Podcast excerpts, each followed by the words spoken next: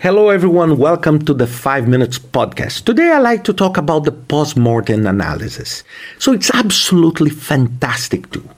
But unfortunately, people just don't use it a lot because you know i think we have this feeling that after the execution of the project we we want just to go forward and jump to another one and do something and we just don't like to look back you know and try to understand what we did well what we should improve for next time and let me tell you the postmortem analysis is a collective learning activity that reflects on the past to help you to build the future.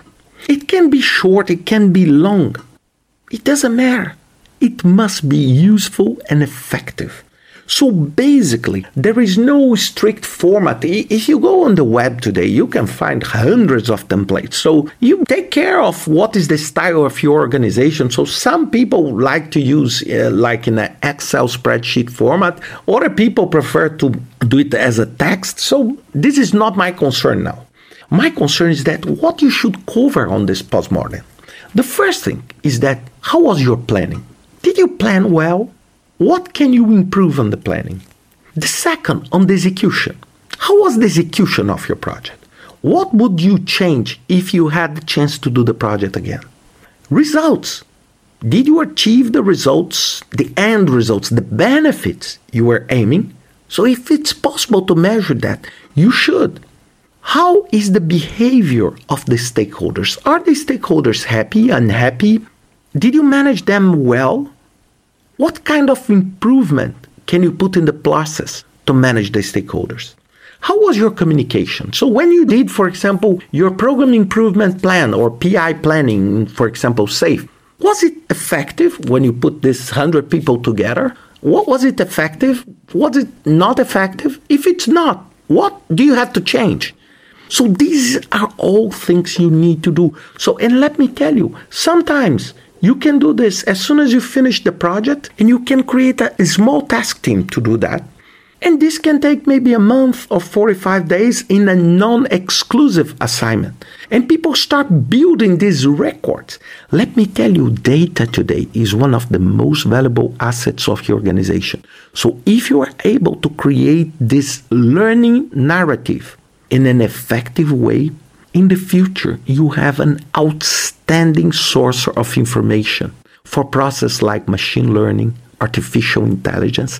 The problem today is that people want to use this kind of technology, but they don't have the basic data. So if you take a project that failed four years ago, nobody can tell you what went wrong or what went right. So this is something you need to worry. And finally, one of the best postmortem analysis I have seen, people use technology.